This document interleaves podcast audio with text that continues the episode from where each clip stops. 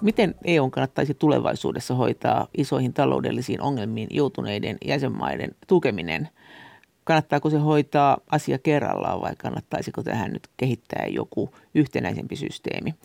Ja kannattaisiko esimerkiksi arvonlisäveroja tilittää suoraan EUlle vai pitäisikö ylipäänsä EUn saada lisää jotain muita tuloja? Ja näyttääkö nykyinen poliittinen tilanne EUssa huolestuttavalta? Tästä puhuu tänään kokoomuslainen europarlamentaarikko Sirpa Pietikäinen, joka europarlamentissa kuuluu tähän Euroopan kansanpuolueryhmään eli EPP. Tämä ohjelma on Brysselin kone. Minä olen Maija Elonheimo. Mutta aluksi, mitä mieltä Sirpa Pietikäinen on ylipäänsä siitä, että EU:ssa on näissä raha-asioissa näitä maiden keskeisiä yhteisvastuita? Ja mitä näissä yhteisvastuuasioissa on nyt odotettavissa? Ukraina tulee olemaan paljon isompi lasku kuin toinen maailmansota. Ja siihen jo kyllä valmistaudutaan. Ja jollei se ole yhteisvastuuta, jos siihen osallistuessa maa sieltä ikinä nousee, ja onko se nyt sitten järkevää ja turvallista meille. Ja Yhteisvastuu ja solidaarisuus, ne on hyviä sanoja. Meillähän niistä on tullut melkein niin kuin kirosanu, että hyjällä kiroille radiossa. Nyt sanot jo kaksi kirosanaa perän jälkeen, että on sopimatonta. Mutta ne on hyviä asioita, niiden ei pidä olla epäreiluja. Ei pidä epäreilulla perusteella antaa kaverille rahaa. Pelisääntöjen pitää olla selviä. Onko siinä nyt ongelma? Ja nyt ongelma on se, että ne tapauskohtaisesti jäsenmaat istuu yhdessä ja miettii sen pelastuspaketin. Ja se pelisäännöt, millä saa rahaa, ei välttämättä ole ihan kultavaalla mitattu. Eli ne ei ole ihan niin kuin siis puolueettomia. Siis tämä koronapelastus. No esimerkiksi, tai finanssipaketti Joo. oli samanlainen.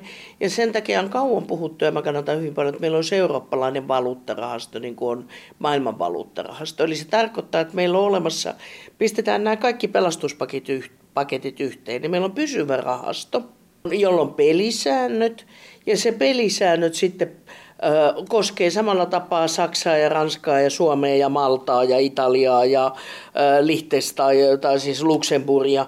Eli että pienellä ja isolla etelässä ja pohjoisessa ei ole eroja. Ja sitä ei ole saatu eteenpäin, kun osa jäsenmaista vastustaa tätä vielä. Kun ei pelisäännöistä ole ollut selvyyttä, niin äh, tota, esimerkiksi Itä-Euroopan maat ei ollut siitä vielä kauhean. Hehän saa aika paljon esimerkiksi aluetukia nyt, niin se auttaa heillä tässä tilanteessa. Niin he ei ollut kauhean innostuneita Ää... tästä. Ja taas sitten Saksalla on ollut vähän epäilyjä, että kuka tässä, minkälaisia ne pelisäännöt, että kuka tässä on maksunaisena miehenä sitten viime kädessä. Mutta kun tämä ei nyt valitettavasti ollut viimeinen maailmankriisi, tämä korona, eikä ollut Ukrainakaan. Se on joka tapauksessa edessä ja me emme vedä itseämme hirteen tai itseämme niin kuin tulppaa siitä veneestä irti sen takia, että me on sanottu joskus, että ei koskaan enää. Eihän me tehdä niin perheessäkään. Nyt soitan sinulle ambulanssi, mutta en koskaan enää, vaikka olisit kuinka sairas se on ihan omankin edun mukaista, koska Suomen talous romahtaa, jos Euroopan talous romahtaa. No, sä oot siinä talousvaliokunnassa siinä, Joo. jo siinä Europarlamentissa. Sä oot siis sitä mieltä, että näitä tulee ja näitä varten pitää rakentaa samanlainen paketti kuin IMF, eli tämä valuuttarahasto, joka tosin antaa lainaa, joka tosin antaa niitä aika kovilla ehdoilla. No tämä on yksi osa niitä pelisääntöjä. Mm. Eli sitten pitää valtio, tota, ja sen takia niin kuin osa maista, esimerkiksi Etelä-Euroopan, tai ei, ei ole tekännytkään tästä. Että sitten siinä on ehdot, että pitää myös ne syyt, miksi velkaannutaan, niin korjata. Eli ne on aika kovia ne ehdot. Ja tota, siellä tulee sitten jatkoon tämmöinen velka- ja vajekatto konkre- ja tähän liittyy tähän kasvu- ja vakaussopimukseen, niin se pitää olla sitova. Nythän se ei ole sitova vaan tota, se on tämmöinen kaunis lupaus tosiasiallisesti. Ja silloin sen pitäisi olla sitova. Ja tota, myöskin tämä laina, sitovuus tarkoittaa sitä, että on pakko tehdä. VMF vetää rahaa. rahaa. Niin saadakseen rahaa no. ja jos ei toteuta, niin rahat vedetään veke. Me ei voi niitä vetää, jos ne on siellä jo. Ei pyssyjen kanssa sinne voi tulla. No tosiasiallisesti kuitenkin näin käy, koska ne on monen vuoden rahoituksia, niin sitten jos heti ensimmäisenä vuonna ei rupea to- laittaa ohjelmaa, niin ei saa toisen vuoden rahoituserää, eikä saa esimerkiksi korkotukia. Ja sitten jos kyllä rahat saa sillä tapaa, kun laina erääntyy ja menee pakkoperintään. Eli tota, ne on aika jykeviä ne maailman valuuttarahasto ja olisi Euroopan valuuttarahastokin säännöt. Ja tämä siinä olisi tehokasta. Ja myös tämä, että kun koronahan alkoi myös tällä ja myöskin Suomessa, että me höllennettiin pankkien mahdollisuuksia antaa lainaa. Eli niillä oli niinku paremmat mm, niin riskienottokyvyt. Siis maiden ja, sisäinen ma, ma, elvytys. Ja koko, Joo. kyllä. Ja sen jälkeen EU-tasolla ihan tämä sama. Ja sitten tuli tukipaketti. No meillähän niitä lainarahoja vieläkin käyttämättä ja kuka hullu sitä nyt lainaa ottaa, jos saa niin kuin ihan suoraa tukeekin.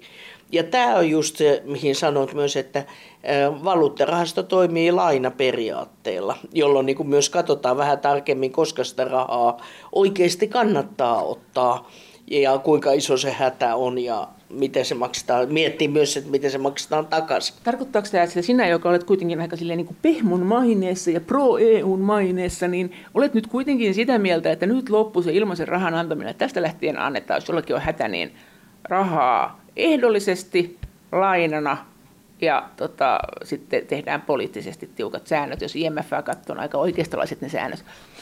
Joo, ja tota, siellähän on ympäristössä muun muassa arvosteltu, IMF on korjannut politiikkansa, että se oli liian, äh, liian tota, Kreikan tiukka, äh, Kreikan osalta liian tiukka, että se syvesi sitä lamaa. No ei varmaan siinä hyvinkin oikeassa. Mä olisin aina ollut tätä tätä mieltä. En, en sitä mieltä, että joka kulmassa pitää sitä rahaa niin sanotusti ilmaiseksi, ilmaiseksi antaa. Mutta mä oon näin ollut myös sitä mieltä, niin kuin mä sanoin, ettei se ö, yhteisvastuu, se solidaarisuus, ei ne ole pahoja asioita. Ne voidaan toteuttaa vaikka tällaisella tavalla. Ja kyllähän meille tukiakin jää. Maataloustuki, jos me aina sanotaan, että kamalaa meillä on yhteisvastuu. Maataloustuki, on suurin yhteisvastuu, joka on yli puolet meidän budjetista, mikä meillä on olemassa. EU-budjetista. Ja, EU-budjetista. Ja kukaan ei ole vastustanut sitä eikä vaatinut, no kyllä jotkut toki sitäkin, mutta pääsääntöisesti sitä ei vastusteta eikä vaadita lopetettavaksi silloin, kun tulee näitä ei-yhteisvastuuta puheita.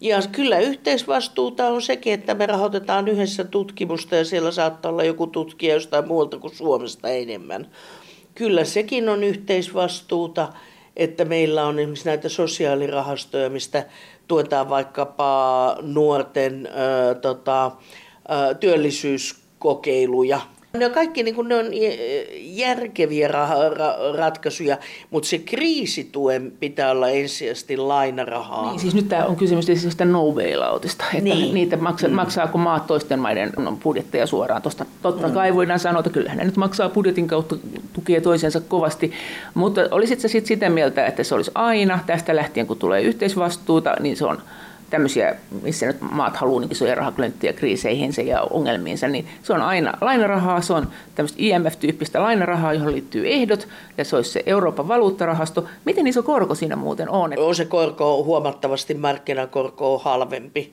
on se kova korko silti. Vaikka EKP nyt auttaa näitä maita. Että Kyllä, no. äh, mutta tota, tässä on äh, sellainen juttu, että jos ei rahaa saa mistään muualta, niin kyllä se raha on otettava sieltä, mistä saa, tai muuten se taloushan nollaantuu ihan likviditeetti, eli käteisen rahan puutteeseen muutamassa kuukaudessa. Kuka ne politiikkasuositukset ja, sitten tekisivät? Sehän on se iso, iso vallankäyttökysymys, että just, me siirryttäisiin tuohon. No se tekisi komissio, jäsenmaat, ja parlamentti yhdessä, niin kuin normaali lainsäädäntö tehdään. Siis no, tapaus tapaukselta Ei, vaan. ei herran kiesus. Kyllä, niin, IMFkin vähän niin kuin väänteli niitä. Kyllä se, kyllä joo, mutta on siinä tie, ja kyllähän keskuspankkikin, mutta siinä on tietty raja. Mä tarkoitan, että se pitäisi tehdä sen tietämättömyyden verhon takana. Eli silloin ne pelisäännöt on samoja Etelän maille ja Pohjoisen maille. Meidänkin sauna voi palaa. Ja, eli Suomessakin voi tulla tämmöinen, toivotaan tietysti ei tule, mutta voi tulla Nokia jo meinas olla, niin tällainen iso kriisi. Ja silloin se pitää olla ne rakenneuudistukset, mutta ne ei saa olla liian tiukkaa, ei se saa olla ihan kyykyttämistä. Ja tässä nyt kun puhutaan kasvu- ja vakaussopimuksesta, niin on aivan älytöntä vaatia liian lyhyttä velan takaisinmaksua, koska se heittäisi maat takaisin lamaan. Eli siinä pitää olla realistinen aikataulu. Mutta entäs kokonaislainamäärät? Että nehän ja paukkuu koko... jo, niin kuin Italiallakin, niin tämmöinen uusi instrumentti, niin tämähän nyt kaikkia kasvu- ja vakaus, vaikka niitä ehkä uudistetaankin lähiaikoina, mutta kyllähän se nyt niitä vastaan, ainakin jos ajatellaan niitä sääntöjä, niin paukkuu. No kun ei nyt ollut ihan tiedossa, että tässä on kolme kriisin putki. Ei finanssikriisi ja sitten on pandemia ja sitten on Ukrainan sota.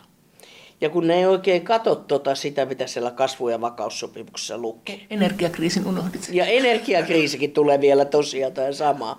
Kaikki maailman taloudet on velkaantunut yli sadan pinnan, jota pidettiin ihan mahdottomana. Sitä pidettiin niin kuin konkurssitilasena. Ja nyt mennään niin kuin kohta tosi suuressa osassa siellä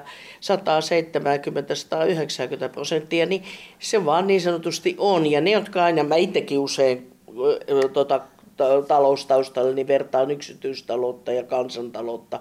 Siellä on paljon samanlaista, mutta ne ei ole samanlaisia. Yksityistalous voi kaatua.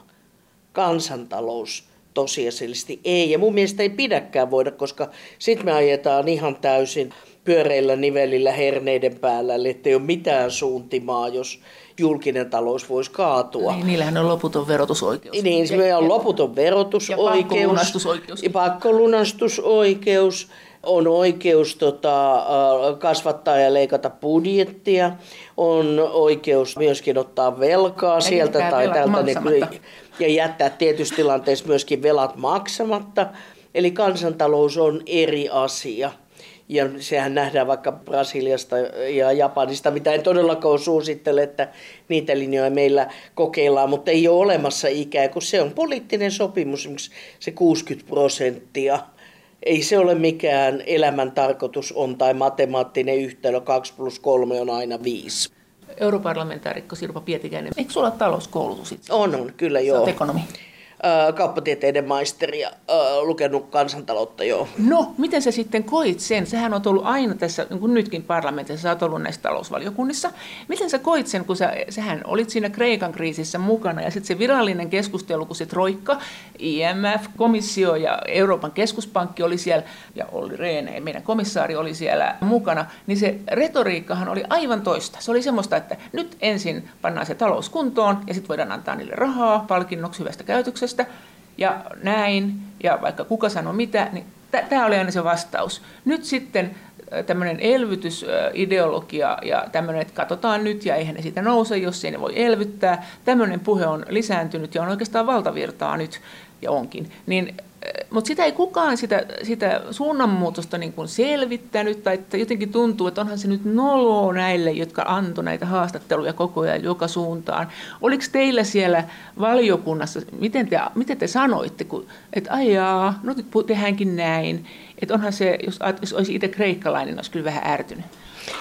No meillä on keskenämmekin poliitikoissa tästä erimielisyyttä ja edelleen. hyvä, että edelleen ja hyvä, että on.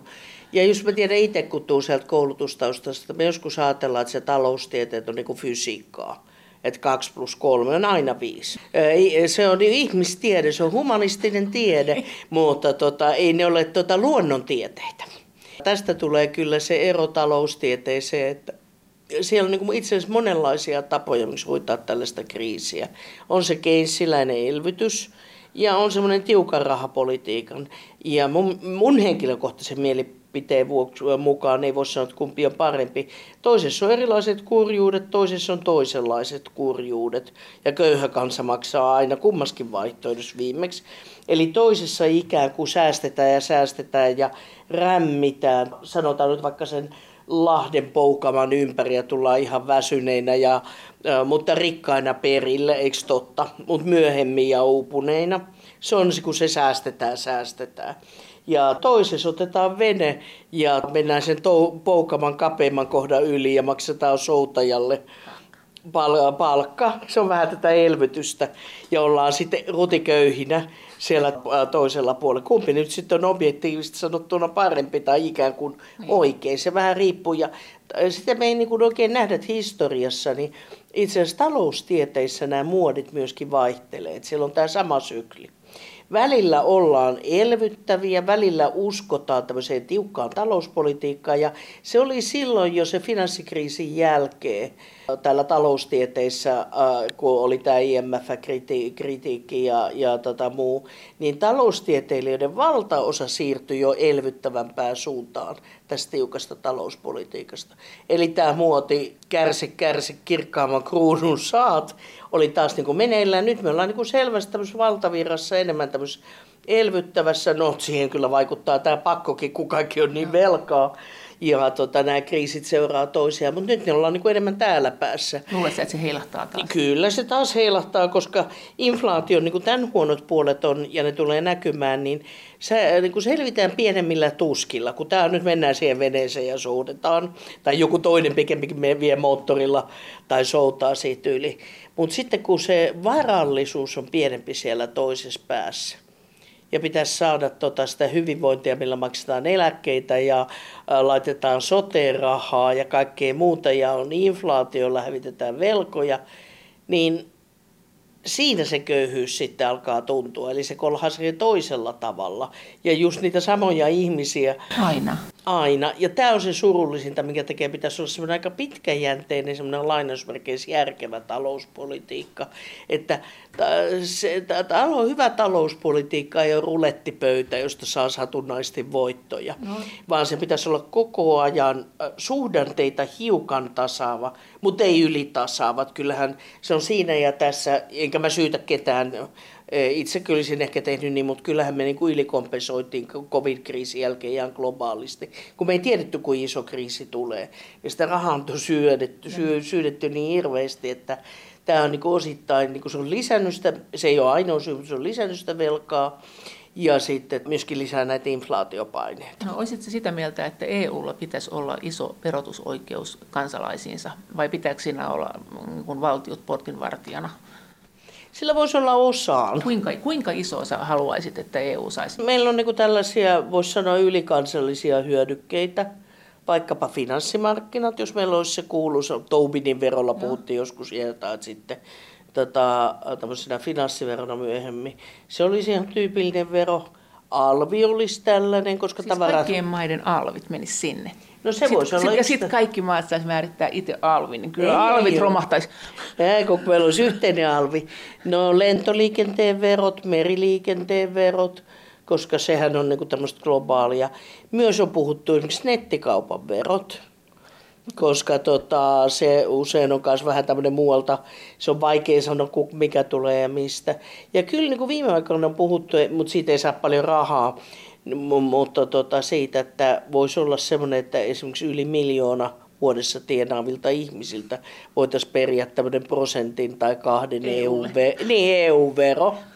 Eli näitä erilaisia ajatuksia. Kyllähän EU pitäisi saada oma tulopohja, tämmöinen veropohja. No, Päästökauppa on yksi sellainen, joka voisi hyvinkin siirtyä kansalliselta tasolta EU tuloksi. Paljonko tuosta nyt sit sust, sä luulet, että siitä tulisi, että millaisen klimpin se saisi verrattuna nykyiseen budjettiinsa? Ehkä se saisi sinne reilun kolmanneksen Lisää. pidemmällä aikajänteellä jo puolet. Paljonko Suomi silloin joutuisi menettämään tavallaan? No täällä on aika paljon uusista veroista kyse, niin sen takia ei voi ö, suoraan katsoa, mutta että ETS eli tämä päästökauppa nyt on tietysti sellainen, joka nyt on kansallista. Mä en olisi katsonut, mikä sen loppusumma on. Ää, mutta, entäs, mutta entäs tota, sä sanoit, että arvolli, Alvi. Alvit, arvonlisän verot, no, on hirveän isoja. 14 14 prosenttia suurin piirtein sitten, niin sitten kokonaissummista, mitä me maksetaan nyt EUlle. On alvit. Niin, tai olisi alvit se, että jos kaikki alvirahat menee sitten. Mutta alvithan päätetään, ne arvonlisäverothan päätetään kansallisesti tällä hetkellä. Tarkoitatko sä, että ne Eikö olisi... siis osittain kansallisesti, mutta alvi on eurooppalaista lainsäädäntöä. Niin, mutta onhan, nyt, onhan niissä hirveät erot maittain. Öö, mutta se, mitkä saa vapauttaa, mikä on niinku se kategoria, niin se on yhteispäätetty, mutta kaikki, niitähän ei pakko vapauttaa. Mut siis sitä ja sitten minimialvin tasot on myöskin päätetty, mutta ei, kyllähän se alvi saa olla vaikka 50 prosenttia, mutta aika suuri osa on siellä tota, minimi, minimitasoissa. Ja ravintoloille on määritty alempilla alvikanta kuin joillekin muille, mutta sitäkään ei pakko noudattaa. Oletko sitä mieltä, että siis se EU nappaisi sen minimialvin itselleen, se niin. kansallisesti saisi vielä napata, niin. mitä nappaa? Niin, kyllä. Ja se minimialvi, mitä se nyt sit, missä se nyt yleensä pörrää? Ah, 12 prosenttia. Aika iso. Mm. Oletko tuota mieltä? Meinaatko päästä valituksi tämmöisillä mielipiteillä? No kysymyshän on siitä, että tota, millä me rahoitetaan, esimerkiksi kun me tarvittaisiin nyt, kun oli tuosta energiasäästöstä puhe, niin tota, tämä yhteinen korkeajännitä kantaverkko, joka maksaa 80 miljardia. Ja yksin pelkästään sillä, että meillä olisi tämä. Se on niin iso investointi, että ei sitä nyt mikään Fingridi eikä saksalainenkaan Uniperi eikä kukaan tuolta pykää pystyy yksistään. Ja, ja sillä jo me säästettäisiin 20 prosenttia meidän sähkön kulutuksesta Euroopassa. Niin, mutta eikö Suomessahan on ihan hyvät verkot? Miten se meitä ilahduttaa? No, Mä tuun tähän, koska mitä enemmän meillä on uusiutuvia, meidän pitäisi kyetä myöskin nostamaan sitä lisää 10, 15, 20 vuoden kuluessa niin tota, Pohjoista Afrikasta, koska siellä on ihan massiiviset aurinkoenergiat samalla tapaa kuin Espanjaa rakennetaan lisää. Sitä on epäilty, että siellä on korruptiota ja kaiken No joo, missään öljytuottajamaassa näitä ei olekaan. Että, ja kannattaa muistaa, että aurinkovoiman hyvä puoli on se, että sen taloudellinen riski ja hinta muodostuu sen rakentamista. Niin se sen paistaa. jälkeen sitä, se paistaa niin kuin sanotaan hyville niin kuin pahoillekin ja se hinta on just sama, että siinä ei ole tämmöistä Putinin tai OPEKin käsijarru, joka nostaa tai laskee hintaa. Eli se tosiasiallisesti vakauttaa mutta kun sitä ei paista aina tarpeeksi täällä ja jossakin paistaa liikaa, täällä ei aina tuule tarpeeksi, mutta jossakin tuulee liikaa, niin siksi me tarvitaan se yhteinen sähköverkko. Ja sitten kun se olisi vielä tehokas, se 20 prosenttia nykyistä hukkaa häviäisi sieltä korkeajännitä kantaverkossa, ja me voitaisiin hyödyntää hyvin sitä milloin uusiutuvaa. No missä ajassa se haukkuisi hintaansa? Milloin se olisi maksettu takaisin? No, kymmenes vuodessa yllättävän äkkiä, mutta kun ei ole tehty edes päätöksiä sen rakentamista vielä. Kymmenen vuotta sitä nyt vaadittu. Paljon se hinta olisi? 80 miljardia. Ihan älyttömän paljon, mutta jos ajattelee, että oli tuhat miljardia koronaelvytystä, niin tässä muun muassa minä olin esittämässä ja tein aloitteita, että se 80 miljardia olisi tähän summaan hukkunut ihan, ihan keposesti, mutta eipä se saanut kannatusta ja voi kysyä, että no miksei. Niin meillähän on täällä Pohjoismaissa yhteiset energiamarkkinat.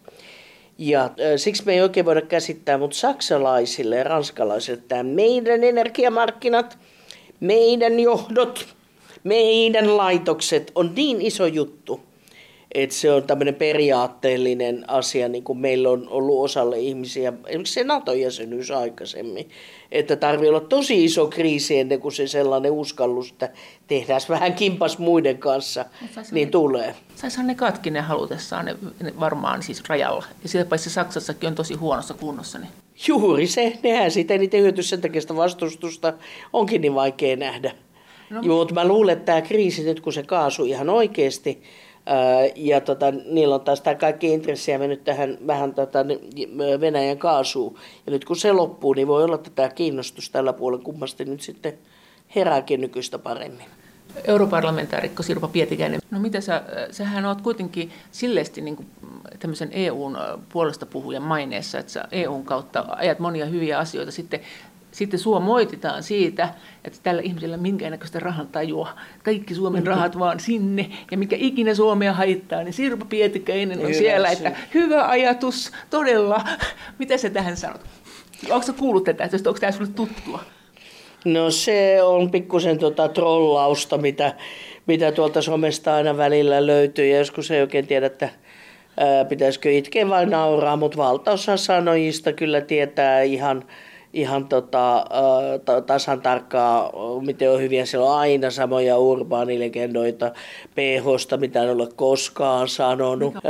Se on happamuusastetta olen vaatinut, että PH pitäisi saada nollaa ja kaiken muita, muita höpöhöpöjä. Mutta, mutta tähän rahaan, niin ää, tota, kyllähän niin kuin se tulee itsestään mutta taloustaustasta se juuri se logiikka. Ja siinä se on, että jos kaikki pärjäisi hirveän pienenä, niin kyllä varmaan kaikki jos Ahvenanmaan kokoisia länttejä ja mekin tuolla Hämeessä hoidettaisiin ihan kaikki itse puolustukset ja yliopistot ja keskussairaalat ja, ja tota VR ja kaikki, mihin sitä muuta Suomea kannata luottaa niihin tamperelaisiin kuitenkaan, eikä heisalaisiinkaan paljon. Niin tota, mutta eihän me tehdä, kun me tajutaan, että se skaala etu tulee yhdessä tekijän, kun me tasapainotetaan suhdannevaihteluita, kustannuksia, pistetään yhdessä pottiin ja siellä yliopistossa voi käydä sitä Helsingissä ja Tampereella, Hämeenlinnasta. Ja tämä samahan se on Euroopan mittakaavassa. Me ei niin nähdä sitä kuin onnettoman pieniä me on maailman niin kuin, tota, se ASEANin alue, eli missä on Kiina ja ää, tota, Intia ja, ja tota, Japania, niin kuin tämä mm. Niin siellä on noin 53 prosenttia maailman väestöstä, saman verran maailman BKTstä. Eli siellä on semmoinen tällä hetkellä semmoinen kolme ja puoli miljardia ihmistä. Kukas muistaa paljon meitä? Ei puolta miljardia.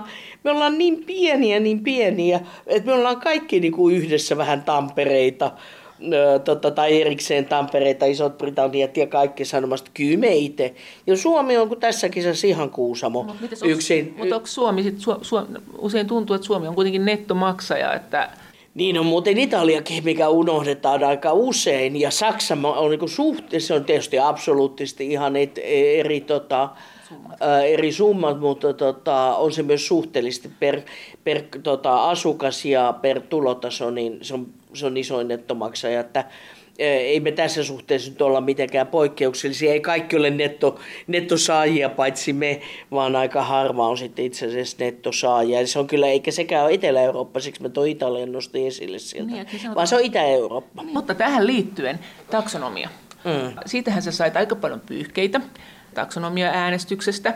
Taksonomia, no niin, taksonomia mm. on tämä tämmöinen sääntö, että se, että minkälaisilla säännöillä sijoitustuote on vihreä. Ja näin EU sitten luo tietynlaisen standardijärjestelmän niille yrityksille, joita voidaan kutsua vihreiksi. Ja sitten sijoittajat, jotka haluavat sijoittaa ympäristöystävällisesti, niin tietävät, että ainakin EUn mielestä, kun yritys on täyttänyt nämä tietyt standardit, niin se on ympäristöystävällinen ja silloin sijoittaja ehkä ajattelee, että no tähän kannattaa sijoittaa. Näin, tai onko ne isoja riskejä? Täytyy muistaa, että siellä on paitsi tämä vihreä pää, niin siellä on se toinen pää. Ja sanotaan esimerkiksi fossiilinen yritys, joka käyttää lapsityövoimaa eikä suostu muuttumaan, niin kyllä se on riski, jos me eläkevarat sellaiseen sijoitetaan. Mutta tämä metsätaksonomia, mikä tämä oli tämä sun kantas? Ja minkä takia sä olit myös eri mieltä kuin esimerkiksi monet kokoomuslaiset Suomessa? Tota, anteeksi ilmaisu, niin. siksi että mä tiedän mistä siinä on kysymys. Mä olin neuvottelemassa sen koko regulaation. Mä oon ollut näitä äitejä ja ylpeä olenkin siitä. En ihan sen loppumuodosta. Mutta se taksonomian tarkoitus on, niin kuin sanoit, niin määritellä mikä on vihreä, mutta myös mikä on riskialtista. Sen tarkoitus on, että se ensin määrittelee ilmasto-ominaisuudet, sitten meille seuraavaksi tulee nyt biodiversiteetti eli luonnon monimuotoisuus, sitten tulee kiertotalous, sitten tulee päästöt, sitten tulee omalta osaltaan vesi, vedenlaatu, se nyt ei metsiä koske. Ja sitten se määritellään niin kuin tietysti eri toimialueille. Ja Suomi ajoi sitä linjaa aika lihellisestä päädyttiin, että jos noudattaa lakia – niin on vihreä. Eli silloin on se, niin kuin se huippu huippu vihreä. No eikä lattialta nyt enää voi pudota. Jos lakia noudattaa, niin ei ole rikollinen, mutta ei sitä nyt äiti Teresaksi tule. Ja jos kerran säädöksessä selvästi sanotaan, että pitää olla tieteeseen perustuvat kriteerit, jolla nämä toimijat on merkittävästi toimialan keskiarvoa parempia. Eli lainsäädäntö on se keskiarvo tai se on pikemminkin se lattiataso. Niin sitten niistä paremmista pitäisi katsoa, jotka on merkittävästi parempia. Ja nythän se ei enää ollenkaan erottele esimerkiksi suomalaisia, vaikkapa puolalaisista tai italialaisista tai kanadalaisista. Nippanappa erottelee brasilialaisista – niin minkä takia, kun Suomelle se olisi tarkoittanut valtaosalle meidän tota, metsähoitoa pientä parannusta, niin me vastustettiin sitä ja pelättiin, että mitä täältä nyt tulee. Ja kun me oltiin hyviä, niin me tiedettiin, että tämä harmipuoli, mistä mä puhun, se tuu ikinä koskee niin meidän mettiä. Että se ei tule ole ongelma. Mutta se olisi ollut iso parannus, vähintään kolme kertaa tai neljä kertaa niin iso meidän kilpailijoille. Ja sitten kun mennään jo Kanadaan, niin se olisikin jo moninkertainen, ehkä viisinkertainen. Ja Brasiliassa nyt sitten en tiedä edes kuinka monta kertaa, mutta se niin kuin tippuisi kokonaan niin ulko, ulkopuolelle. Niin, niin, niin, niin minkä takia me vastustetaan sitä, miksi me halutaan säännöt niin löysiksi, että me ei saada siitä mitään kilpailuhyötyä, Ja myöskin me vääristetään, ihan oikeasti me vääristetään se taksonomian idea. Onko tämä nyt näin, sun mielestä, jos ajattelee sitä raan taloudellisesti, että Suomessa on kuitenkin, vaikka sanoit, että kun tekee lain mukaan, niin ei vielä niin kuin voi hurrata, mutta et, äh, onko se näin, että Suomessa on kuitenkin sen verran hyvä lainsäädäntö, että meillä olisi suhteellinen hyöty aika iso verrattuna moneen maahan, jolloin meidän puun kilpailu... Puun Mitä tiukemmat säännöt, sitä äh, suhte, parempi suhteellinen kilpailuutu meillä Suomen olisi. puulla. Kyllä, juuri koska, näin. Koska muut joutuu ponnistelemaan enemmän. Juuri näin. Ja sitten vielä, kun mä sanoin niistä sääntöjen vääristelystä, niin siitä vaan seuraa, että ei kukaan usko tai käytä sitä. Se on vähän sama, että meillä on luomulainsäädäntö, mutta eihän se tarkoita, että tavallinen pottu on ihan syötävää.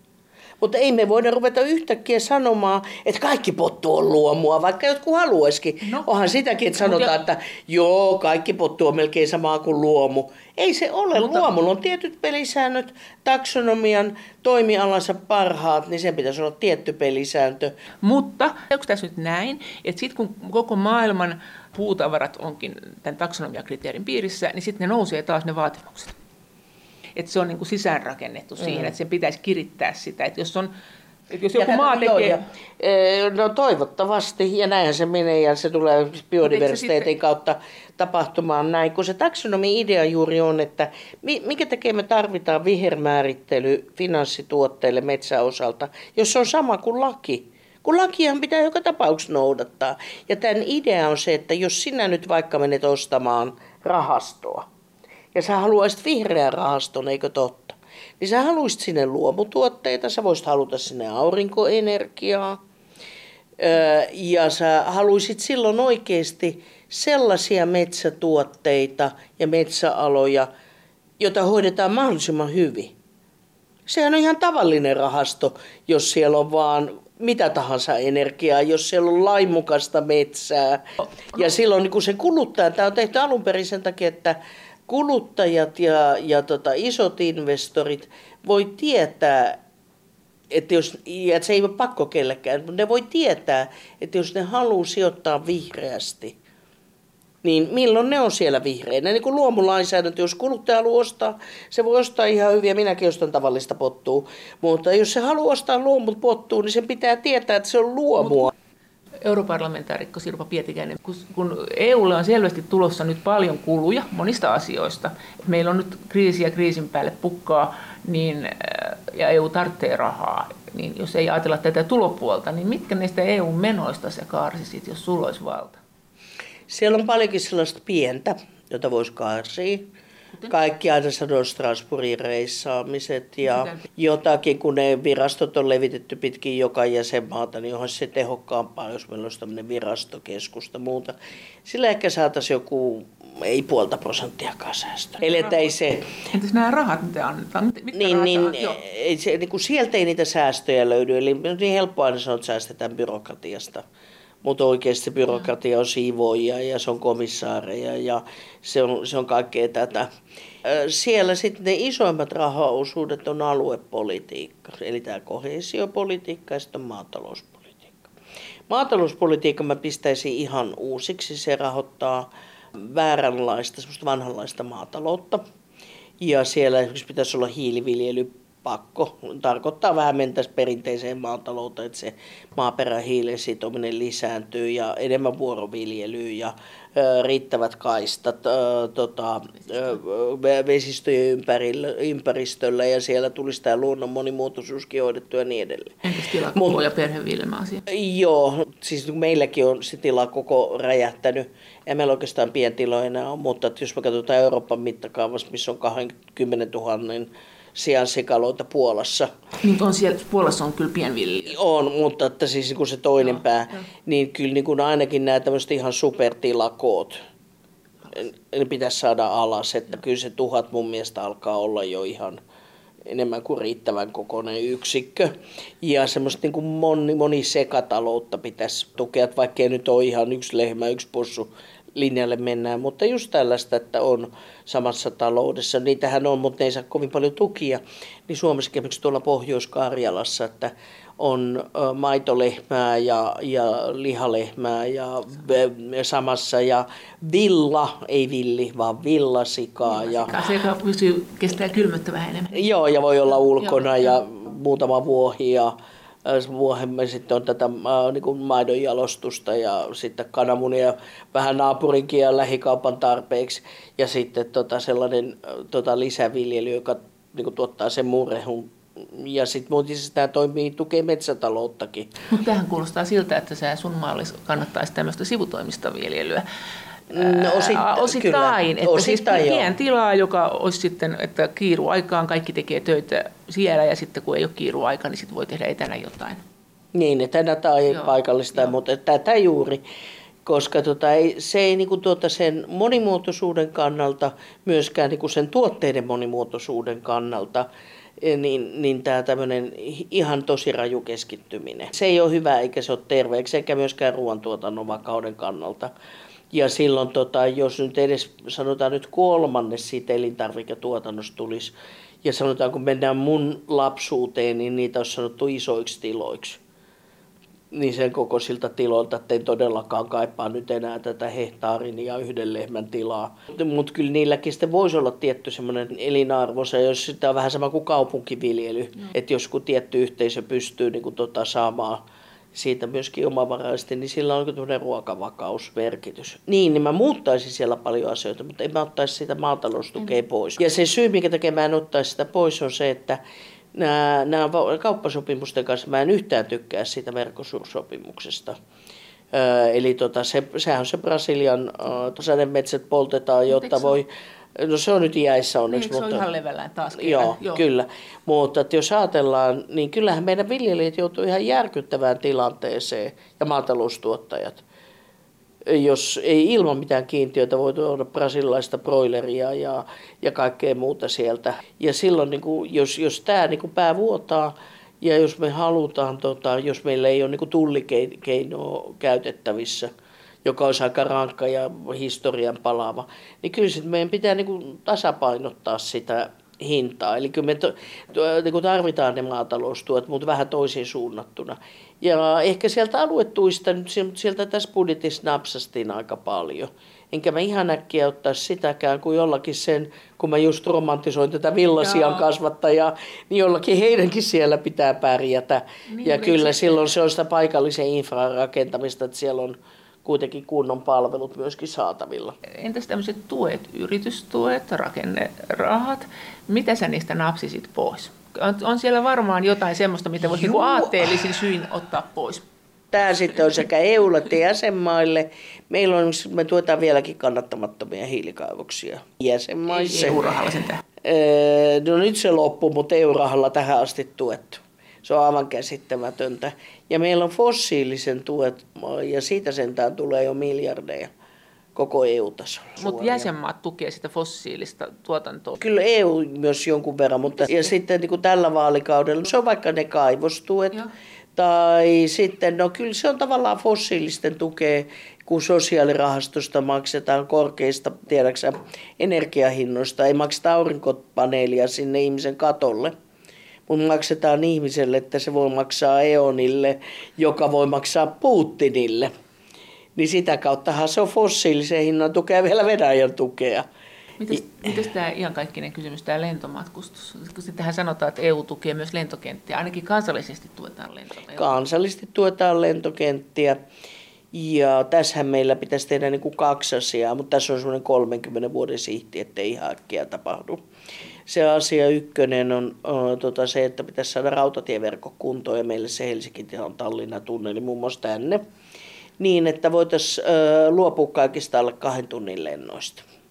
Ihan siksi, että on nopeampi ja hyvä junayhteys. Mutta kun meillä ei ole esimerkiksi sitä tunnelia, niin pahan, täältä nyt on kuule Helsingistä Brysseliin lähtee junalla, jos joka viikko sitä joutuu reissaamaan vaikka. Mutta jos se olisikin sitten sanotaan semmoinen kuusi tuntia, viisi tuntia äkkiä, sen sitten istuisi puoli ja toisia nukkuisi, menisi vaikka yöaikana suuntaan ja toiseen, niin, niin tota, tällaisia ratkaisuja voitaisiin paljon tehdä.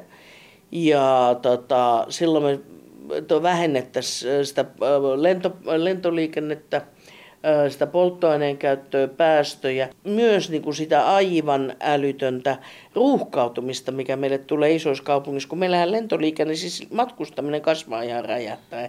Ja siinä tuli tämä koronakuoppa, mutta se kasvaa sen jälkeen siis. Siis tukeeko EU sitä nyt sitten? Ei se, ei se tällä hetkellä tuo. Se voi kohesiorahoilla tukea joitakin lentokenttien rakentamista ja joitakin tämmöisiä. Se tuki korona-aikana kaikkiakin lentoyhtiöitä, mutta silloin se oli vähän eri juttu, oli pakko tukea.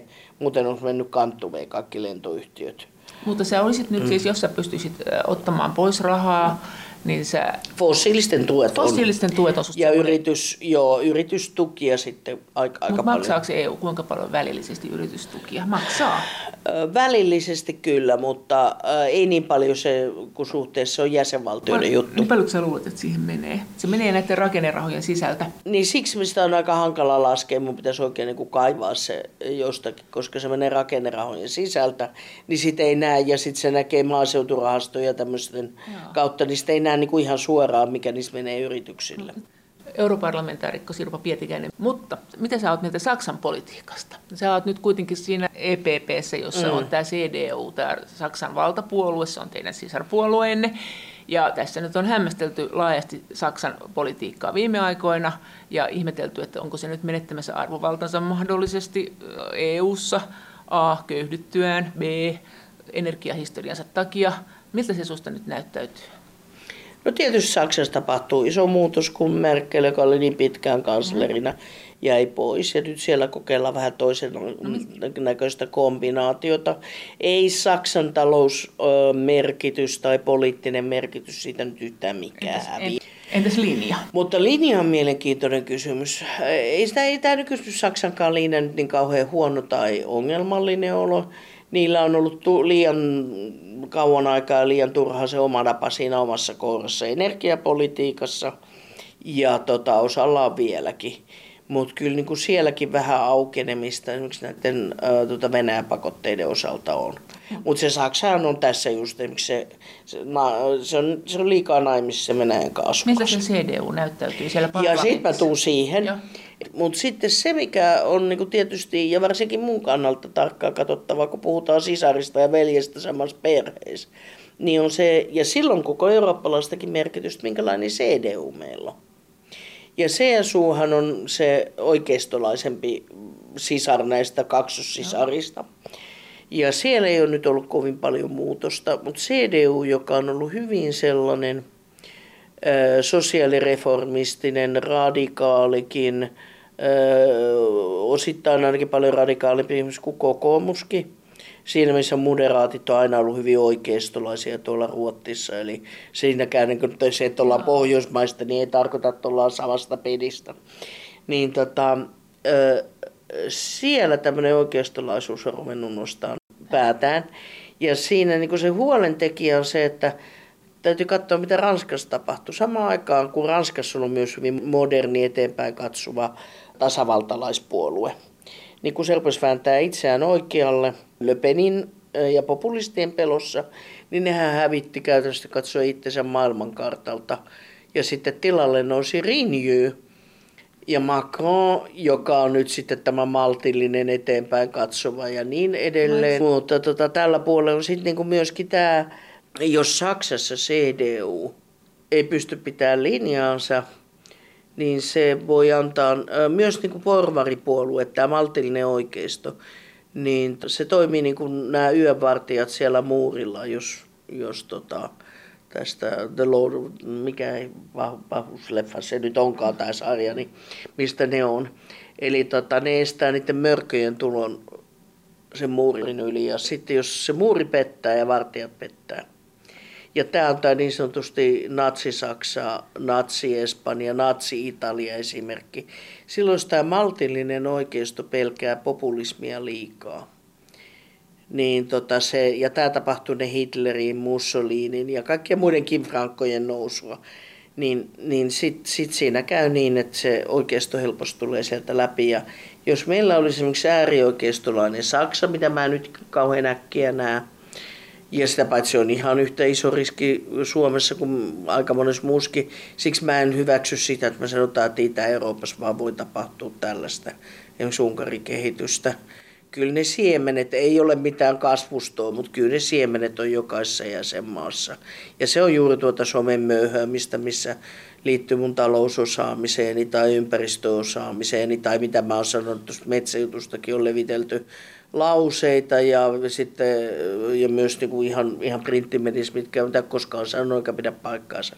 Niin sehän osa on niin kuin tätä tällaista, tällaista populistista, nationalistista mielenmuokkausta. Ja osalle poliitikosta on helpompi ikään kuin hypätä samaan vaunuun ja ajatella, että ne kannatukset tiedätkö, rapisee niin kuin omaan syliin. Mutta eihän siinä niin käy. Siinä jo tulee vaan niin kuin nationalistisen oikeistoliikkeen takuumieheksi ja tulee sanoneeksi, että no on kuulkaa ihan oikeassa. Mitä? Minäkin on melkein niin kuin noin. No jos sä saat niin kuin tuota Jussi halla ja ää, tota Laitti Jussi halla ihan samalla hintaan, niin otat sä nyt niin kuin aidon roleksia eikä rantaroleksia.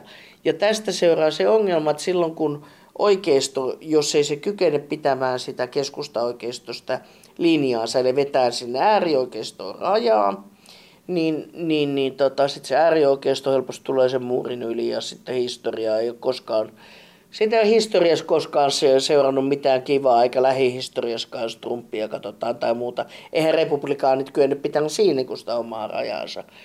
Ja tämä on iso periaatteellinen kysymys, ja jos, jos Saksassa niin tämä vahva keskusta oikein, maltillinen keskusta oikeisto pettää, ja siellä on myös niin toisen tyyppisiä niin sitten voi tulla hyvin epävakaa.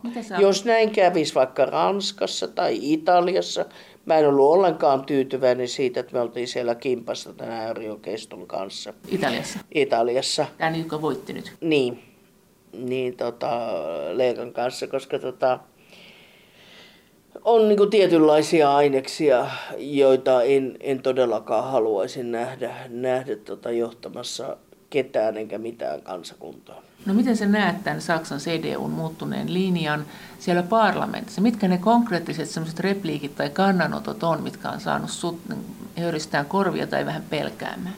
No enemmän ne tulee sieltä Saksan maaperältä. Mutta tota, kyllä ne hyvät saksalaiset on ihan yhtä hyviä ja kivoja. Siellä on paljon mukavereita siellä meidän niin parlamenttiryhmässä. Ja sehän on se jännä, että se on niin jakautunut se CDU-porukka.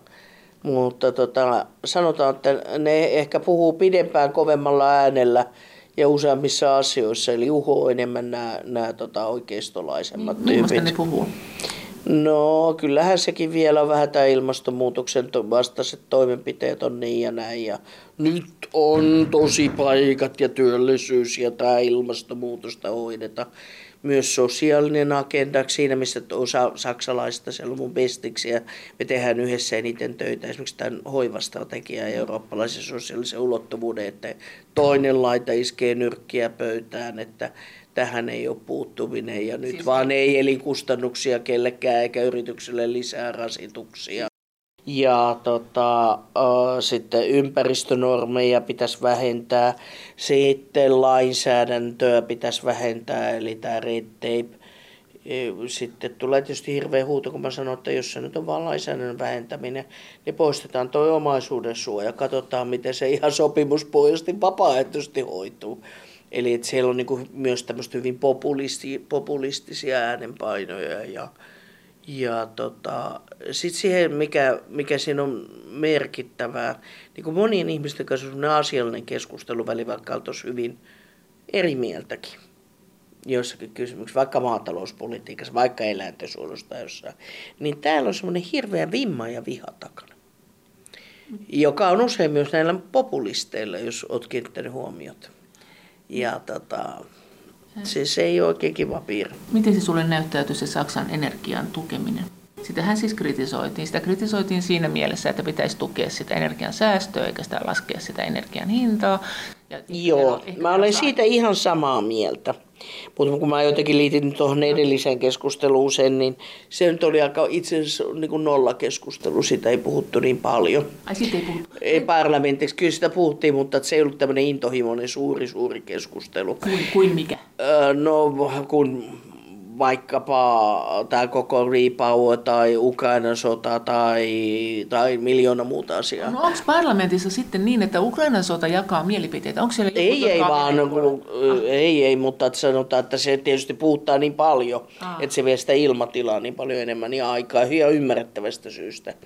Mutta tota, tämä nyt kuuluu näihin niin sanotusti normaaleihin politiikan kysymyksiin, mielipidekysymyksiin, ei niihin suuriin, niin kuin esimerkiksi torjutaanko ilmastonmuutos vai ei, niin on kohtalon kysymys tai, tai tota, kyetäänkö tekemään kestävää talouspolitiikkaa, se on kohtalon kysymys. Tämä on enemmän tämmöinen makkukysymys.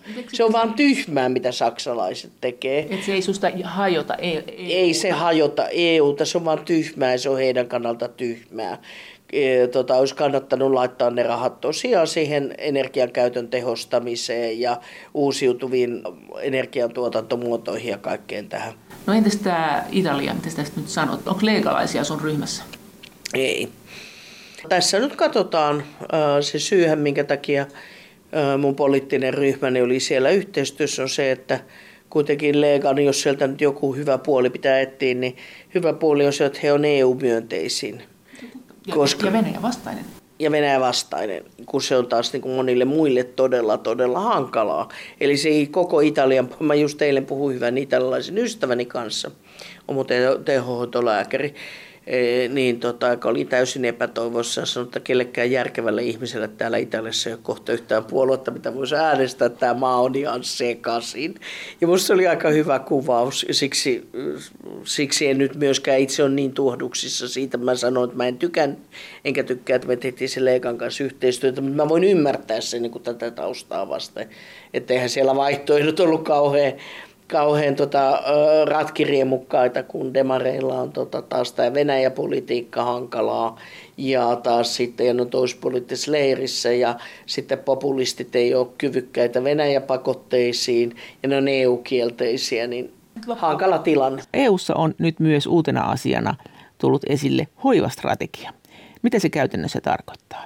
Europarlamentaarikko Sirpa Pietikäinen eka kertaa EU-tasolla ää, tota, on nyt parlamentti vaatinut ja komissio antanut hoivastrategia.